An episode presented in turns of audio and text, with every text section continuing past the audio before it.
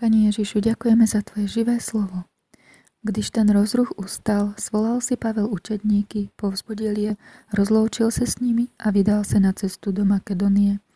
Prošel ty krajiny, povzbudil bratry mnohými slovy a přišel do Řecka, kde strávil 3 měsíce. Židé proti němu nastrojili léčku, právě když se chystal plavit do Sýrie, i rozhodl se, že se vrátí přes Makedonii.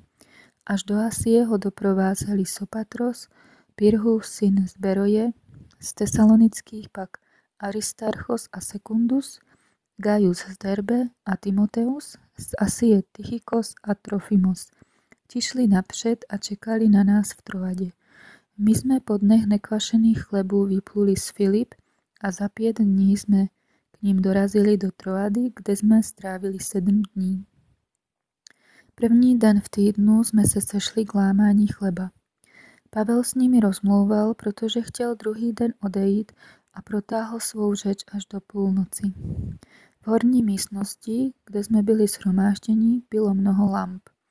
Nějaký mladík jménem Eutychos seděl na okně. Když Pavel dlouho mluvil, zmáhal ho hluboký spánek. Přemožen spánkem spadl dolů z 3. poschodí. Zdvihli ho mrtvého. Pavel sešel dolů, padl na něho, objal ho a řekl: Neznepokojujte se, neboť jeho duše je v něm.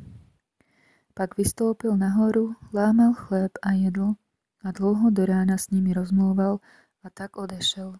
Chlapce přivedli živého a byli velice povzbuzení. My jsme šli napřed na loď a vypluli jsme k Assu, kde jsme měli přibrat Pavla.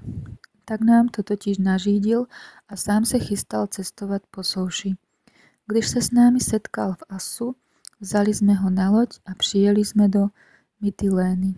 A když jsme odtud odpluli, dostali jsme se 2. dne do blízkosti Chiu.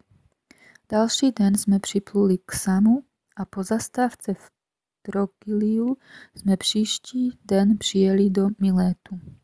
Pavel se totiž rozhodl minout Efes, aby se nezdržel v Asii, neboť spěchal, aby se dostal na den letnic do Jeruzaléma, bude-li to jen trochu možné. Ďakujeme, Pane Ježišu, aj Duchu Svätý.